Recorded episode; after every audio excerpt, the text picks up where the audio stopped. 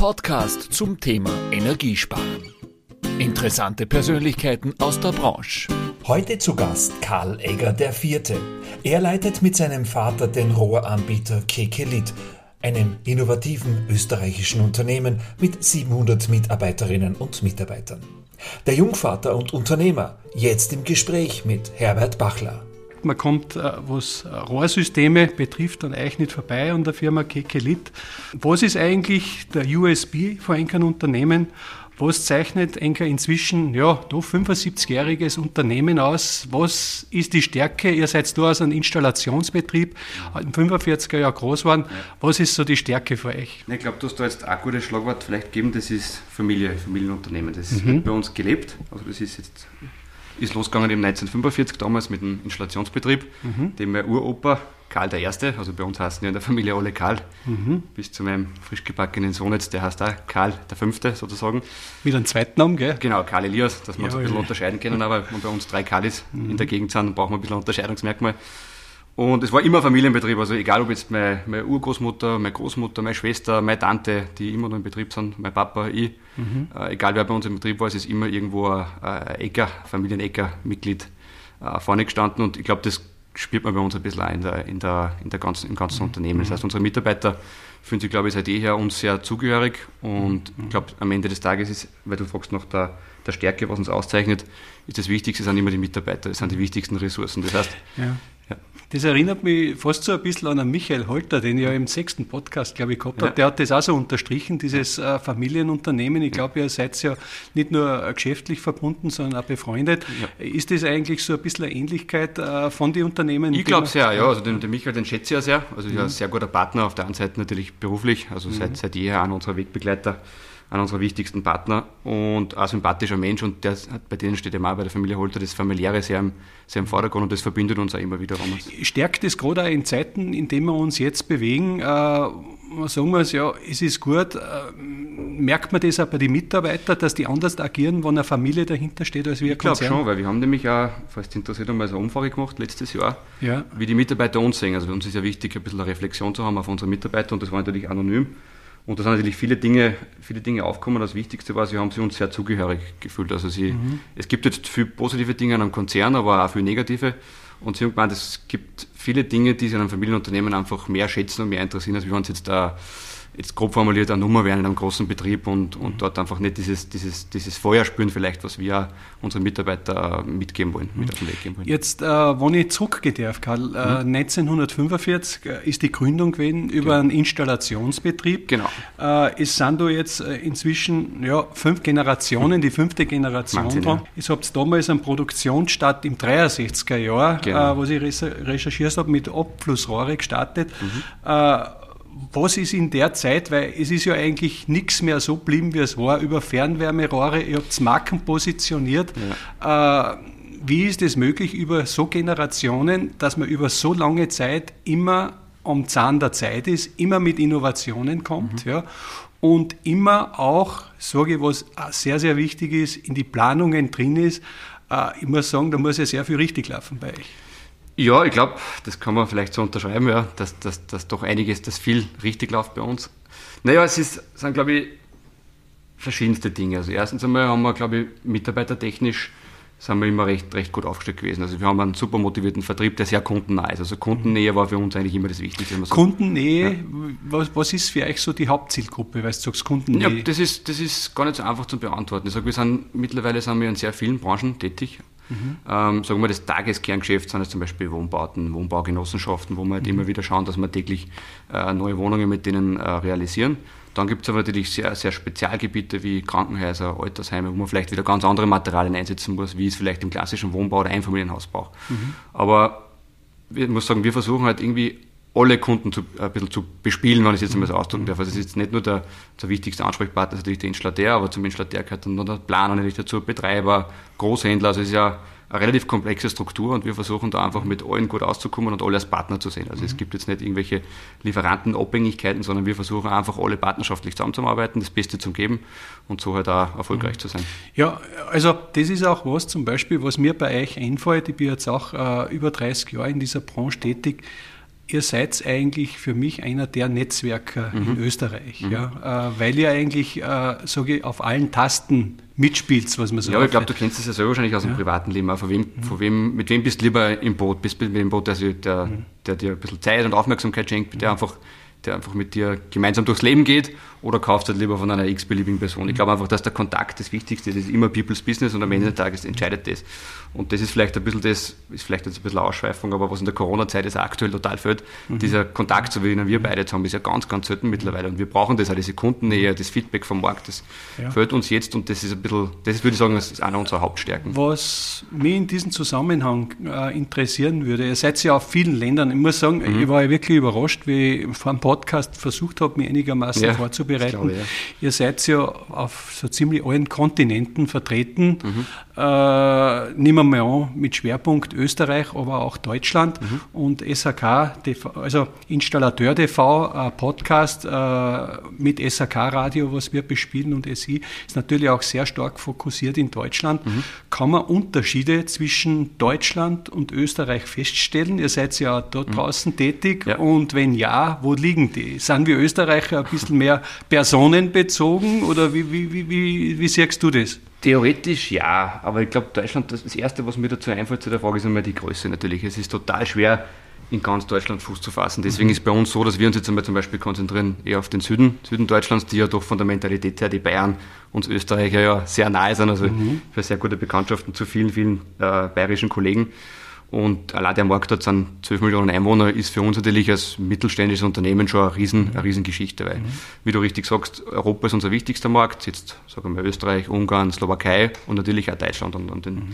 Deutschland versuchen wir halt eben im Süden, aber auch punktuell durch unsere Kekele-Klimasysteme, die sich ja mit, mit äh, Flächenheizungen und Flächenkühlungen hauptsächlich über die Decke beschäftigt, dort punktuell große Projekte zu realisieren. Also da versuchen wir, versuchen wir dann wirklich ganze Projekte abzuwickeln. Natürlich auch immer mit dem Ziel, nicht, nicht nur die, die Flächenheizungen und Kühlungen zu verkaufen, sondern auch unser anderes Installationsmaterial, seien es jetzt Trinkwasser oder andere Dinge. Aber ihr seid ja im Norden vertreten. Genau, wir haben einige Projekte in, in Berlin zum Beispiel mhm. realisiert, mhm. Äh, die wir recht erfolgreich abgeschlossen haben, beziehungsweise noch mittendrin sind, das sind so Commerzbankprojekte mhm. zum Beispiel oder andere Bürobauten. Und da gibt es ja noch ein zweites Standbein, äh, es gibt ja die DW Verbundra, die haben wir vor zwei Jahren, war das Akquisition zu 100 Prozent mhm. und die hat ja mittlerweile auch einen Umsatz von ungefähr 20 Millionen und ist nicht mehr so klein mhm.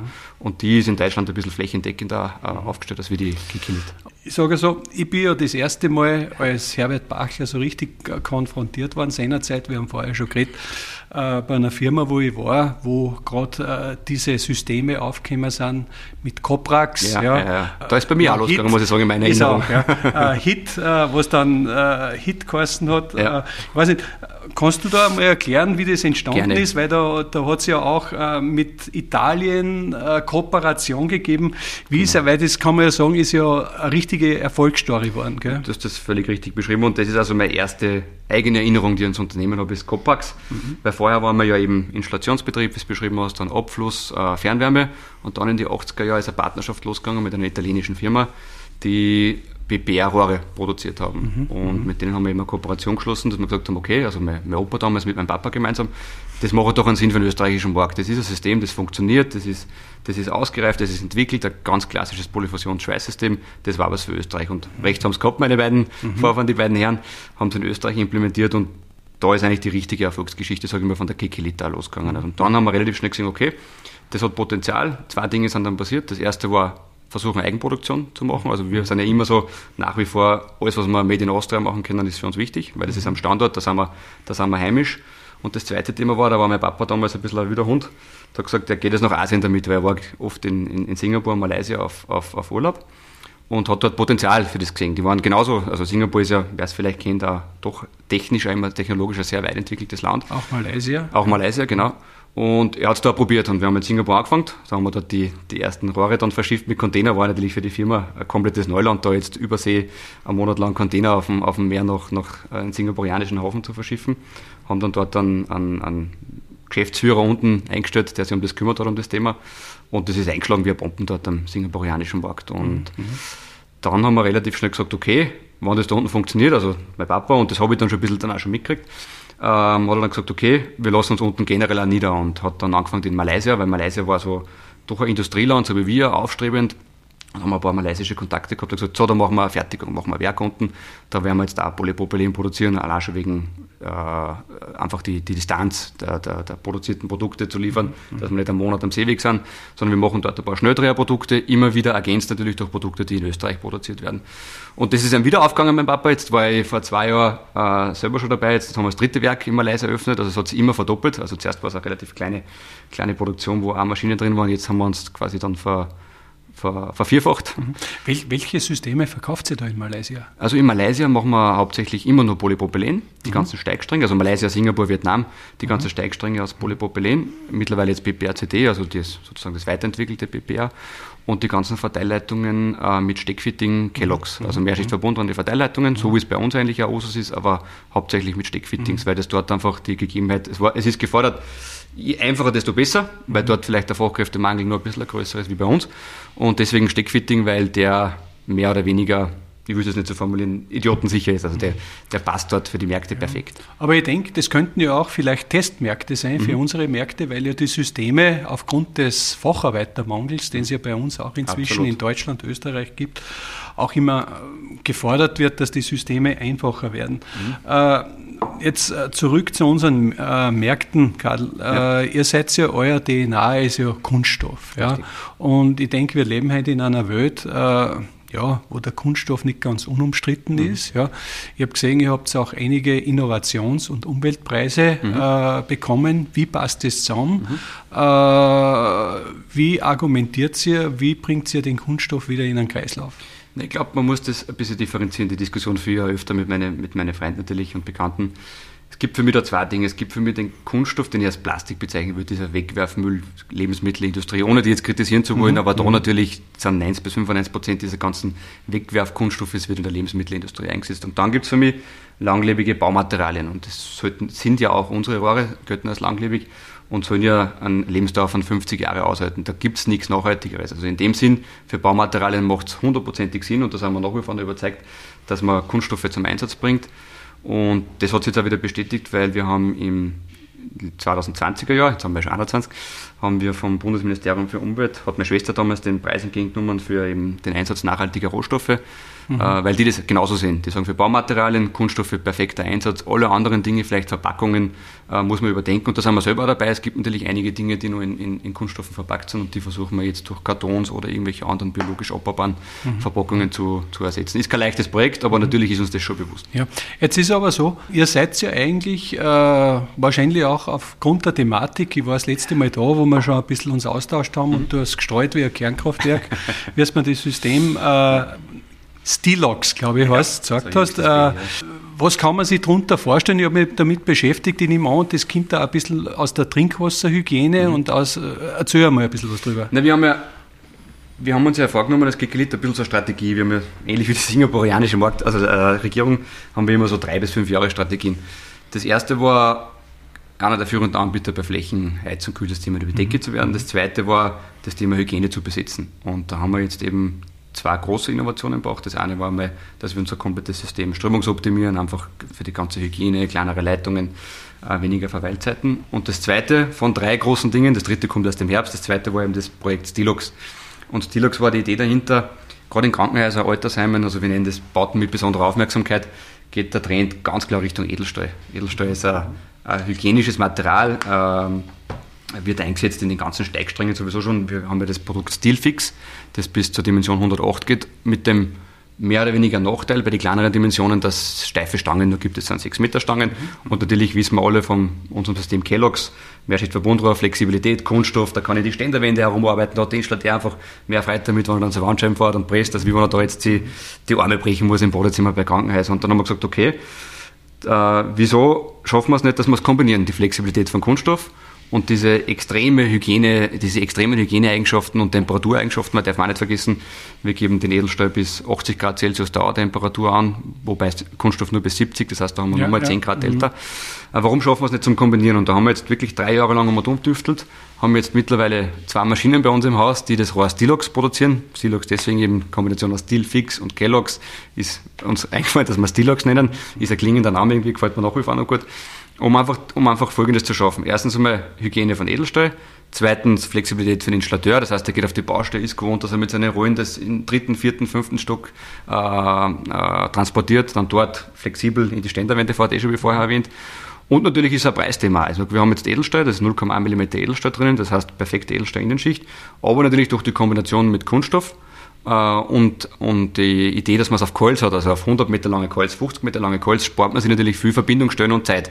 Das heißt, am Ende des Tages ist für einen Installateur ist eine Zeit- und Kostenersparnis, was wieder gut ist für alle Bauherren, weil es schneller geht. Der Planer schreibt es genau aus, wer Edelstahl hat. Und uns macht es dann Spaß, wenn wir es da in Österreich produzieren und gern verkaufen und gern vertreiben. Das Ganze erinnert mich ein wenig, wenn man du das so erzählst, Zehnerzeit, wie das Mehrschichtverbund draufgekommen mhm. ist, da wart ihr ja auch ihr diejenigen, die das in Österreich, soweit mir das noch in Erinnerung ist, ja. Anfang der 90er Jahre, glaube ich, wo genau, das ja. eingeführt Richtig. worden ist. Kann man sagen, das ist so, bitte? Ja, ich glaube 91 war Oder das, 91, ja. genau. Äh, ist ähnlich, nur dass wahrscheinlich statt den Alukern jetzt Edelstahl ist. Man kann sich so vorstellen, genau. Ja. Man kann sich so vorstellen, also es ist ein relativ interessanter Prozess, ich werde es vielleicht nur ganz kurz erklären. Ja. Du hast der Edelstahlband, das kommt her, wird besäumt auf beiden Seiten. Das heißt, dass das wirklich völlig rein und völlig, völlig edel ist, so wie der Edelstahl mhm. sein soll. Und wird dann bei uns da in der Maschine, wird das durch so ein Formrollenwerkzeug wird das immer mehr einmal überlappt, bis dann durch einen Trumpflaser stumpf verschweißt wird. Das mhm. heißt, du hast ein vollkommen steifes Edelstahl-Innenrohr mhm. und dann wird es bei uns durch zwei Extruder, durch einen Haftvermittler und durch eine Außenschicht wird es dann komplettiert mit einem Kunststoff. Und da war eben die lange. Entwicklungszeit, war ein bisschen auch den richtigen Haftvermittler finden, dass diese homogene Verbindung zwischen Kunststoff und Edelstahl äh, eingegangen wird und das haben wir dann geschafft. Und mhm. ich muss ganz ehrlich sagen, also ich glaube, dass das der nächste große Schritt sein kann. Also wir haben vieles, vieles richtig gemacht da jetzt. Jetzt sind wir ja schon am Markt draußen. Das Feedback von den Kunden ist mittlerweile ein sehr, sehr gutes. Also die sind begeistert, bis auf ein paar Kleinigkeiten, die man immer bei jedem System verbessern kann. Den Fitting hätte ich nur gern und das hätte ich nur gern und das hätte ich gern. Aber in Summe kommt es extrem gut an und das könnte der nächste große Sprung sein nach dem Mehrschichtverbund. Äh, wie viel Prozent werden hier, ihr seid ja doch Hersteller, Made in Austria, im mhm. Standort Linz produziert von mhm. den Systemen? Boah, das ist ganz schwer zu beurteilen, weil wir mittlerweile so flächendeckend, glaube ich, einer der größten sind. Also wir sind in so viele Bereiche aufgestellt mhm. und natürlich gibt es Dinge, wo wir richtig gut sind. Das sind Rohre und Fittings, mhm. wo wir versuchen, alles da zu produzieren, egal ob es PPR ist oder der Steckfitting oder eben das Stilox und Kellogg's Rohr. Und dann gibt es natürlich Bauten wie Stellmotoren zum Beispiel, wie wir mhm. mit Part von Partnern kaufen, die werden wir niemals. Die werden Aber kann man sagen, 50, 60 Prozent? Ich würde sagen, mittlerweile 50 Prozent, mhm. die wir wirklich unsere Kernkompetenz, die wir da fertigen mhm. und Dinge, die jetzt nicht unsere Kernkompetenz sind, halt mit irgendwelchen strategischen Partnern abwickeln. Und äh, was wäre eigentlich so dein Wunsch mit den Innovationen, mit mhm. denen ihr in Österreich so bekannt seid, sicher auch in Deutschland, aber ist wahrscheinlich äh, ein bisschen ein anderer Weg, den man draußen gehen muss. Mhm. Was wäre so ein passender Partner draußen, was du dir noch wünschen jetzt in Deutschland? Also wir haben ja mittlerweile, also wenn ich es vielleicht von der Händlersicht betrachte, sind wir ganz klar committed da zum, zum Michael Holter aktuell. Also ja. wir, haben, mhm. wir haben uns da mal zusammengesetzt und der hat gesagt, er wagt das, das, das nicht Experiment, aber den Weg den Weg Richtung Deutschland. Wir haben gesagt, wir sind dabei. Wir sind erfolgreiche Partner in Österreich, wir wollen erfolgreiche Partner in Deutschland sein. Jetzt hat er ja gerade vor kurzem seine Zukäufe da äh, bekannt gegeben und die Neueröffnung. Da wünsche ich einer ganz, ganz viel Erfolg, weil natürlich einer Erfolg dann hoffentlich auch unser Erfolg wird, weil wir ja. eben zusammenarbeiten. Das ist ein wichtiger strategischer Partner für uns mhm. in Deutschland. Und dann versuchen wir natürlich jetzt sukzessive immer mehr und mehr große Installateure zu gewinnen. Das ist ein bisschen mein Teil natürlich auch. Jetzt Corona hat uns, macht das natürlich nicht leichter. Aber, aber über einen dreistufigen Vertriebsweg. Über einen dreistufigen ja. Vertriebsweg, genau. Mhm. Also, also das muss man vielleicht ein bisschen unterscheiden. Also zum Beispiel die Firma DB Verbundrohr oder wir, also das Kikelit, gingen den dreistufigen äh, Vertriebsweg. Nur bei, bei Flächensystemen, wo man wirklich immer für die Baustelle zugeschneiderte mhm. äh, Deckensysteme braucht, machen wir die Module, machen wir, liefern wir und montieren wir auch oft, sehr oft für den Kunden, also immer ja, für den Installateur. Ja. Mhm. Aber alles andere, Zubehör, Verteiler, Fittings und was halt dazugehört, kommt natürlich über den dreistufigen ja, Aber liebäugelt da zum Beispiel mit Richter und Frenzel, einer GC-Gruppe Nordwest oder wie die Verbände Du hast jetzt sehr, sehr viele gute Partner angesprochen. Wir haben jetzt einige Gespräche geplant äh, mit einigen dieser, dieser, dieser Firmen. Mhm. Müssen wir einfach schauen, wie, es natürlich auch ist. Wir haben sehr, sehr gute Produkte, sehr gute Leute, aber in Deutschland natürlich der Markt ist auch sehr gut besetzt und sehr gut gesättigt. Aber wir glauben halt durch so Innovationen wie unseren Steckfitting oder Stilox haben wir jetzt die richtige Chance, dass wir nochmal richtig attackieren. Mhm. Äh, Karl, zehn keine Grundleitsätze, mhm. was mir aufgefallen ist, äh, was glaube ich gerade auch in Zeiten, in denen wir uns bewegen, immer mehr Wichtigkeit ist. Jeder Mitarbeiter ist in seinem Bereich für die Qualität und Umwelt, Energie und Sicherheitsaspekte selbstverantwortlich. Mhm. Hohe Motivation durch mhm. Weiterbildungsmöglichkeiten und ein Anerkennungsprogramm. Weiters nicht Schuldige, sondern Ursachen suchen. Mhm. Wie wird das bei euch in der Praxis gelebt? Also grundsätzlich zwei Dinge. Das erste ist einmal, wir versuchen natürlich unsere Mitarbeiter zu, weiterzugeben, wie wir denken und fühlen. Also dass sie Teil einer Familie, Teil eines Unternehmens sind. Also dass er nicht sagt, ich gehe davor in die Arbeit und gehe wieder heim und habe meine, meine Schuldigkeit getan, sondern wenn er irgendwo was sieht, was nicht passt, was einem auffällt, dann soll er halt Eigeninitiative zeigen und sie, sie einsetzen fürs Unternehmen. Das ist das, was wir von oben, von oben runterleben können. Und das Zweite ist natürlich, wir versuchen unsere Mitarbeiter ständig dabei zu helfen, dass sie sich verbessern. Also es vergeht keine, keine Woche, wo nicht irgendwer sagt, ich würde gern sind so einfache Dinge wie, ich würde gerne einen Englischkurs machen, liebe Firma, unterstützt mich, ich würde gerne den Installateurmeister machen, ich würde gerne das oder das machen. Und bei uns gibt es ganz klar die Philosophie und das wird auch bei jedem Einstellungsgespräch äh, wird das wiedergegeben, wenn wir eine Möglichkeit finden, dass wir unseren Mitarbeiter verbessern, wenn es er denn gerne möchte, mhm. dann gibt es das. Also dann sind wir voll dabei, kostentragend, mhm. äh, auch zeitmäßig ist ja oft nicht so leicht, wenn er sagt, er macht jetzt einmal einen Meisterkurs, ähm, dann werden wir ihn auch, auch da freispielen. Und, aber natürlich ist das für uns auch immer ein Vorteil. Also das ist eine Win-Win-Situation für beide. Und also was mir aufgefallen ist, ja jetzt abseits von den Mitarbeitern, aber die kehren dazu, allein mhm. dem Eingangsbereich. Ich bin jetzt da schon ein paar Mal reingekommen. Mhm. Man kommt rein, man ist freundlich empfangen, man hat mhm. gleich eine eigene Theke mit Kaffee. Mhm. Kommt dann auch gleich vielleicht auch ein bisschen zu einem Hobby zu dir, ja. ja in die Weinecke und so. Ja, aber es ist so typisch das Gefühl, du gehst jetzt in einen Familienbetrieb. Ja. Am 8. Jänner mhm. ist dein Nachwuchs, der mhm. Karl Elias, der Fünfte, ja. zur ja. Welt gekommen. Ich habe vorher mit dir schon ein wenig geredet. Ja. Äh, wenn, ich, wenn die Leute dich sah hatten, wie du streust. Ja. Hat sich in der kurzen Zeit für dich schon ein bisschen was verändert von den Sichtweisen? Wie läuft jetzt so die letzten drei, vier Wochen dein Alltag ab? Und äh, ja, äh, was hat sich da in deinem Leben? Na, was sich auf jeden Fall mal gewaltig geändert hat, sind die Schlafzeiten. ich bin natürlich, ich habe ja vorher schon nicht viel geschlafen, aber jetzt bin ich fremdbestimmt von dem kleinen Sonnemann, was ich natürlich mit, mit Liebe, wo ich mich mit Liebe um ihn kümmert, aber er braucht natürlich seine, seine Stunden in der Nacht, wo der Papa mal aufsteht. Ist das eine Umstellung, wo man mal von einem anderen bestimmt Ja, brutal, ja, weil ich vorher war ich mein eigener Herr. Mhm. Und, und das ist vielleicht auch, der, der zweite Punkt ist vielleicht, es ist, wie ich zum ersten Mal dann im, im Krankenhaus auf meinem Arm gehalten habe, war es so, das, also zuerst einmal war es das schönste Gefühl, was ich in meinem Leben jemals erlebt habe. Also es war, ich habe mir es nicht vorstellen können, es haben mich viele Freunde darauf vorbereitet, aber es war so, wenn du weißt, das hast du da jetzt produziert, gemeinsam mit deiner Frau, das ist ein Teil von dir, ähm, was Schöneres habe ich bisher noch nie erlebt. Und dann natürlich im gleichen Moment ist mir eingeschossen, boah, jetzt habe ich Verantwortung. Also vorher war natürlich für mich, für mich verantwortlich, für meine Frau, für meine Hunde ein bisschen, mhm. aber so halt, weißt du, so wie es halt so ist. Du kümmerst dich ein bisschen um dein Leben und, und schaust halt, dass du rechtkommst. Aber jetzt auf einmal ist wer da, der, der die zu 100% braucht und der, der Liebe zu 100% äh, verdient und der die Aufmerksamkeit äh, verdient. Und ich habe ihm dort im Krankenhaus auch versprochen, solange es geht und solange es möglich, mir möglich ist, werde ich immer für die da sein, werde mich um die kümmern und werde da versuchen, meine ganzen Werte, die für mich wichtig sind, mit auf den Weg zu geben. Und, und, Was und, für ja. Werte sind das? Naja, erstens einmal so der äh, liebevolle Familienmensch sein, das ist mir wichtig. Das war mir immer wichtig, also das ist jetzt... Äh, wie gesagt, eben bei uns zieht das ein bisschen durch und, und Familie ist für mich das, das Oberste.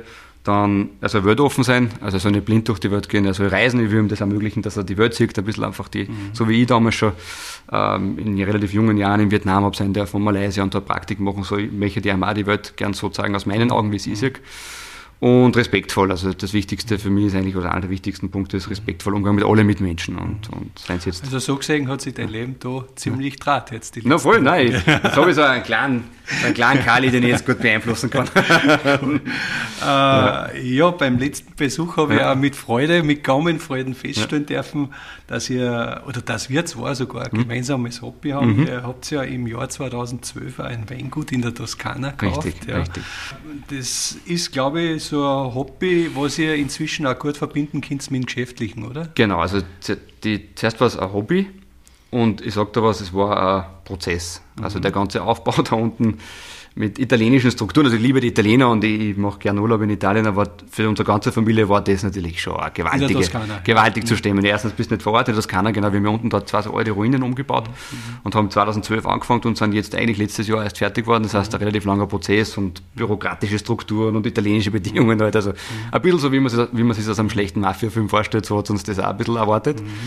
Und war ein Hobby am Anfang und das waren so 1,3 Hektar Wein, so als, als Beispiel vielleicht aus einem Hektar kriegst du 5000 Flaschen aus und haben gesagt, okay, für unsere Kreditkunden machen wir gerne ein bisschen Wein, Weihnachtsgeschenke und dann wird schon passen. Und wie es halt bei uns ein bisschen so ist, hat sie aus dem Hobby äh, hat sie dann doch auch, also nach wie vor Hobby und Leidenschaft, aber hat sie ein bisschen äh, Geschäft da entwickelt. Mhm. Natürlich ist es noch lange nicht gewinnbringend und das dauert noch einige Jahre, brauche ich nicht erklären, mit Abschreibungen und Investitionen. Aber, aber der Wein ist mittlerweile richtig, richtig gut. Also wir haben einen super Weinmacher, also einen ganz einen kreativen Künstlertyp. Ja, aber ich kann mir ja, ja vorstellen unter ja. den Kunden, dass viele Weinliebhaber dabei sind. Nutzt ihr das auch für eure Kunden teilweise? Ja, absolut. Nee, du musst ja ehrlich sagen, das ist auch ein super Einstieg. Man, man hat gleich mal ein, ein Ding, wo jeder eine Meinung dazu hat. Also es verbindet dann. ich will auch nicht immer gleich nur über, reden wir über das Rohr und reden wir über den Meterpreis und reden wir über das, sondern hat man mal eine super Basis, wo man mal einfach, was mich auch sehr interessiert, einfach mal Leidenschaft gemeinsam teilt. Und, und dann, wenn man natürlich zu, zum erfolgreichen Geschäftsabschluss kommt, dann kann man nachher gerne das ein oder andere Achtel gemeinsam trinken und das verbindet, verbindet schon extrem. Ja, ihr seid überhaupt sehr vielseitig. Ihr mhm. seid ja auch in Linz da sehr aktiv.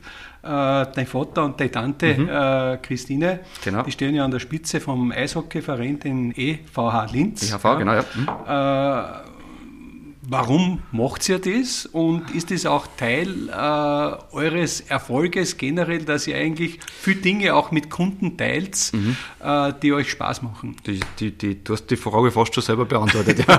nein, es ist so. Weil es mir auch Spaß macht. Ja, nein, es ist ja so. Ja. Ist, wir sind da leidenschaftlich immer dabei gewesen beim, beim Eishockey und, und natürlich verbindet man das dann mit unseren Kunden und wenn es uns gefällt, gefällt es die Kunden und dann ist einfach das so eine schöne Symbiose. Du machst das gemeinsam, was Spaß macht. Und mhm. Eishockey ist ja da auch so ein Sport. Ich meine, wir sind im Fußball natürlich auch tätig, aber Eishockey ist ein Sport, der mir extrem gut gefällt, weil er so dynamisch ist, einfach so schnell. Da geht es einfach Schlag auf Schlag und da gibt es keine Ruhephasen, sondern du bist immer ständig dabei. Die Stimmung in der Halle, es ist so, es ist so, es, da kocht das Blut ein bisschen hoch und, und das würde ich vielleicht ein bisschen auch, äh, auf unsere Firma ummünzen. Wir versuchen auch dynamisch zu sein, schnell zu sein, die Schnellen fressen die langsamen ein bisschen und das passt ein bisschen, glaube ich, auch zu unserer Philosophie. Also dieses Ihr emotionale seid, Schnelle. Ihr seid so in der Firma, dass man sich das vorstellen kann, um die, wie viel? 700, 700, 700 genau. Leute, dass mhm. man da, Circa. kann man, kann man jetzt nicht mehr von einem kleinen Familienbetrieb reden. Mhm.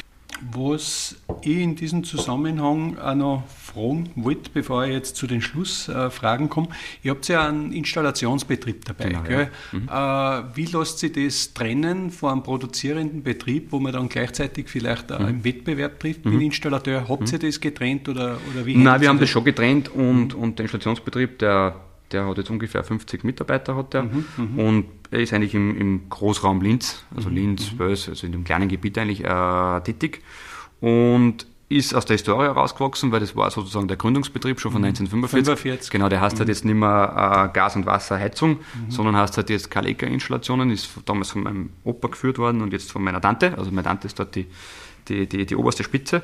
Mhm. Und wir sehen das halt, äh, erstens einmal wollen wir einige gute Projekte realisieren, ohne jetzt unsere Kunden in welche Projekte wegzunehmen, das ist klar. Also das ist, das sind wir natürlich immer, sind wir immer sehr kundenorientiert. Und auf der anderen Seite passt es auch ganz gut, weil wenn wir neue Produkte haben, wie das Dilox zum Beispiel mhm. oder Steckfilter, kann man es kann man es gleich probieren, genau. Kann also mhm. natürlich immer mit der Gewährleistung, dass für die Kunden alles passt, aber da haben wir gleich ein bisschen so einen mhm. Versuchsbetrieb, genau. Gut.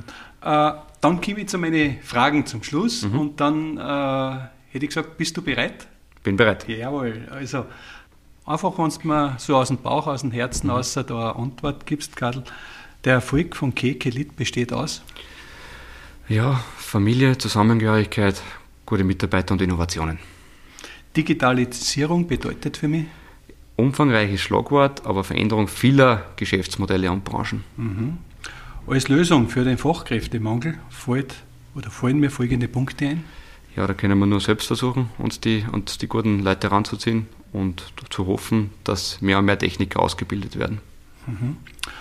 Wenn die Pandemie vorbei ist, welcher Bereich im Unternehmen wird sich am meisten verändern, glaubst du? Ganz klar die Konferenzen treffen. Also es wird sehr, sehr viel jetzt über, über Online-Konferenzen abgehalten, wurscht ob jetzt mit Lieferanten, Partner, Kunden.